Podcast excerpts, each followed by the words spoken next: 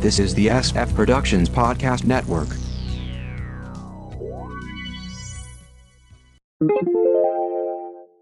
The Kinescope Initiative, Episode 127. A sitcom review in chronological order. From the SFPP and Television Center, take it away, Mark. Thank you, Announcer Bot, and welcome to the Kinescope Initiative, a sitcom review in chronological order. Let's continue with the sitcoms of 1985.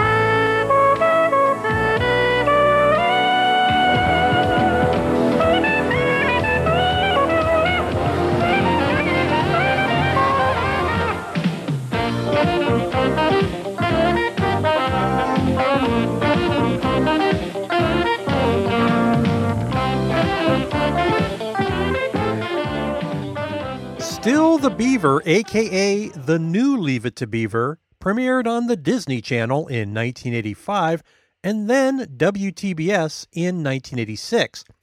Remember the rule if it's the new fill in the blank, look out. The classic 50s kidcom returns as a rather dour sequel, beginning with a CBS TV movie called Still the Beaver, which then became a series. Most of the original cast returned Barbara Billingsley as June Cleaver, Tony Dow as Wally Cleaver, Ken Osmond as Eddie Haskell, Frank Bank as Lumpy Rutherford, and Jerry Mathers as the Beaver. Patriarch Ward, Hugh Beaumont, had passed away by this point. Beaver had not done well, unemployed, living with his mother, divorced with two boys, Kip, played by Kip Marcus, and Oliver, played by John Snee. Wally, on the other hand, was now an attorney. He actually handled Beaver's divorce proceeding. He had wife Mary Ellen, Janice Kent, and two kids, Kelly, Kaleena Kiff, and Kevin Troy Davidson. June pined for her dead husband. Eddie was now a crooked contractor with his wife Gert, Ellen Maxted, a crooked son, Freddie, Eric Osmond, and a second son, Bomber, Christian Osmond, who was sent off to military school. Both are Ken's actual sons. Of course, we covered the original cast, Mathers, Dow, Billingsley, in episode 17 for the original series. Kaleena Kiff was covered in episode 106 for Love Sidney. Ken Osmond could never escape the Eddie Haskell character. After a few minor films, he became a motorcycle officer for the LAPD. He was shot multiple times during a foot chase and eventually got a lifetime pension. Osmond passed last year. Frank Bank was also typecast and went on to be a bond broker, passing in 2013. Kip Marcus was part of a showbiz family. His great granddad was in vaudeville. His grandma and mother were both singers. One uncle was a filmmaker, another an actor, and older brother Adam is a film director. At age 14, Kip had a role in a Broadway Oliver revival, which led to Beaver. He would later return to Broadway in Les Miserables. He appeared in Jason Goes to Hell and got kudos for writing, acting, and producing in Let It Snow. Janice Kent had already appeared in the film Kentucky Fried Movie, along with The Ted Knight Show and Blind Ambition, along with TV movies and guest spots prior to Beaver. She would go on to Days of Our Lives and the film version of The Flintstones. Troy Davidson went on to voice work, Back to the Future, the TV series, and Wild West Cow, Boys of Moo Mesa. Ellen Maxted also appeared on Just Our Luck and Texas. I'll get back to Just Our Luck in a moment. Ken Osmond's son Eric didn't do a lot of acting, but went behind the scenes in the editing department in films Big Mama's House, Adaptation, The Wicker Man, Thor, and Captain America The First Avenger. Still the Beaver went from the CBS TV movie to the Disney Channel series for a year before they dropped it, and then WTBS, now TBS, picked it up for three more seasons. The show included an example of accelerated aging. Mary Ellen was pregnant with Kevin for 18 months, then he rocketed to three years old, old enough to spit out wisecracks, only three months after his birth. The original Leave It to Beaver pilot, part of an anthology series called Heinz Studio 57, which had recently been rediscovered, aired with a modern wraparound to kick off season three.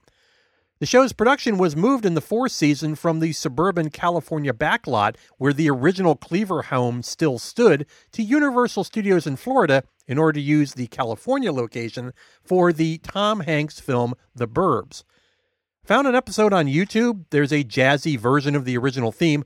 June is now on the city council and they're throwing a party for Mayfield Centennial. The humor is very gentle, as you would expect. The kids are doing their parents' original roles, and frankly, so are the parents. Of course, there's a moral at the end.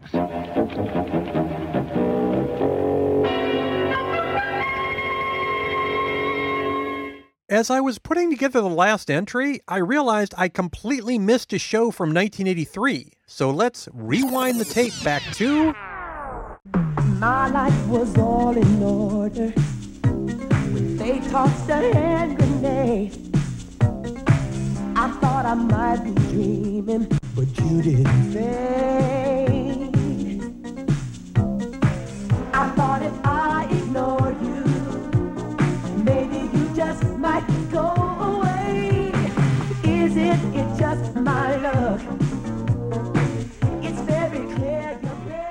Just Our Luck premiered on ABC on September 20th, 1983 at 8 p.m. Keith, Richard Gilliland, is a TV weatherman who bumps a table at a flea market, forcing him to buy an old lamp that fell off. Turns out it's a magic lamp, and out comes Shabu, T.K. Carter, a hip black 3,000 year old genie. Yep, it's an 80s take on I Dream of Jeannie. Ellen Maxted plays the station's program director, Rod McCary, the station manager, Hamilton Camp, another weatherman, Leonard Simon, the news anchor, and Richard Schaal, his neighbor, aka Major Healy. We covered Richard Gilliland in episode 87 for Operation Petticoat, TK Carter in episode 122 for Punky Brewster, Rod McCary in episode 105 for Harper Valley PTA, Hamilton Camp in episode 49 for He and She, and Richard Schaal in episode 77 for Phyllis. We just mentioned Ellen Maxted in the last entry. The We've Got a Secret sitcom genre had run its course long before Just Our Luck. Even with cross promotion, Shabu appeared in an ad with the Fonz, it had trouble getting traction against the behemoth that was the A Team.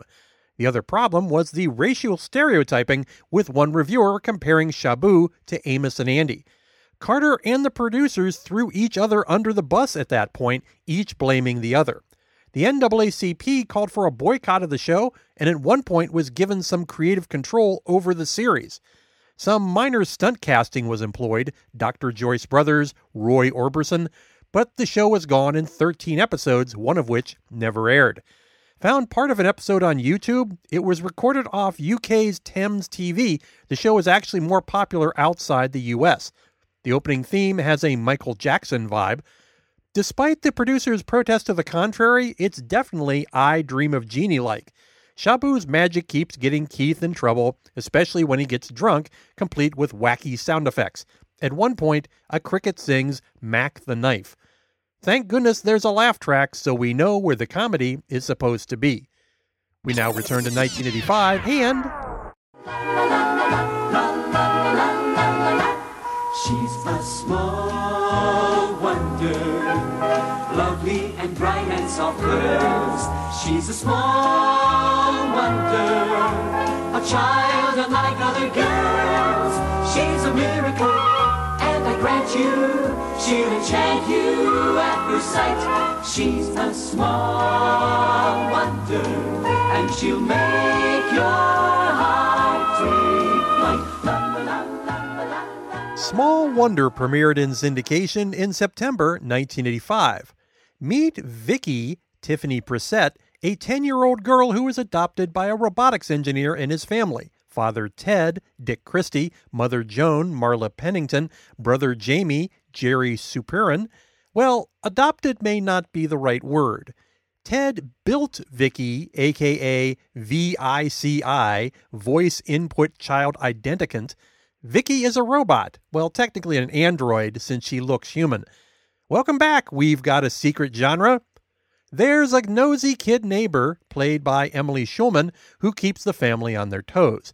William Bogert plays the nosy kid's father and Ted's boss, who has a wife played by Edie McClurg and a sister played by Alice Ghostley. Jamie has friends played by Paul C. Scott and Daryl Bartley, and a later girlfriend played by Lillian Jones. In the grand tradition of secret genre sitcoms, Vicky has an evil twin robot named Vanessa, also played by Brissette. We covered Dick Christie in episode 115 for Ace Crawford Private Eye, Edie McClurg in episode 85 for The Kallikaks, and Alice Ghostley in episode 36 for the apex of secret sitcoms, Bewitched. Tiffany Brissette first appeared in the film Heart Like a Wheel, then had a few guest TV spots prior to Small Wonder. This typecaster, and apart from a run on Equal Justice, ended her showbiz career. As of 2007, she was a nurse in Colorado. Marla Pennington had short runs on General Hospital and Soap prior to Small Wonder. It would be her last role as she left the business to raise a family. Jerry Supiran had been appearing in TV guest roles since 1980. Small Wonder was his last role. He reportedly wound up homeless in his 40s after a girlfriend stole his trust fund from his acting career. Emily Schulman started in commercials before getting TV guest roles. She was a regular on Christie, post Small Wonder and appeared in the film Troop Beverly Hills. William Bogert was a longtime character actor going back to a political ad in 1964. He had regular or recurring roles on The Doctors, Another World, The Greatest American Hero, Chappelle's Show, and dozens of TV guest spots, along with films Death Wish, Dog Day Afternoon, Heaven Can Wait, War Games, and A Perfect Murder. Bogert passed last year. Paul C. Scott had a short run on the new Leave It to Beaver before this series. Daryl Bartley left acting after the series and moved behind the camera, doing visual effects for The Life of Pi, Cowboys and Aliens, Avatar, G.I. Joe The Rise of Cobra, and many others. Small Wonder has a secret sitcom heritage. Producer Howard Leeds had also produced 1964's My Living Doll with Julie Newmar. It's bizarre to think the family could have kept Vicky's secret considering she spoke in a monotone, had superhuman strength and speed, and plugged in via an AC outlet under her right arm. She had other abilities that came and went as the plot required. Production of the show skipped the normal hiatus periods in order to rack up as many episodes as they could before the kids aged out of their parts. Ted upgraded Vicky during the show's run to help explain Brissette's aging. Despite seeming like a bad parody of this type of sitcom, Small Wonder was a hit, especially with little kids, and it ran for four seasons. It was a huge hit worldwide and ran for decades. It also ran for quite a while on Antenna TV. I watched an episode on YouTube. The opening theme harkens back to the 1960s. It really is like a satire of a 60s TV sitcom theme. Vicky takes everything literally, of course. The show is produced like a high school play. The effects work is atrocious. Excuse me for a moment. I need an insulin shot from all this treacle.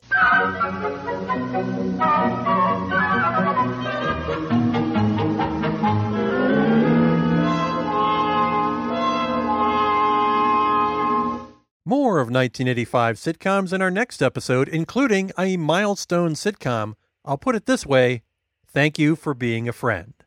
AnnouncerBot, how can the folks find us online? Go to sfpodcastnetwork.com to get the feed, other SF podcasts, and blogs.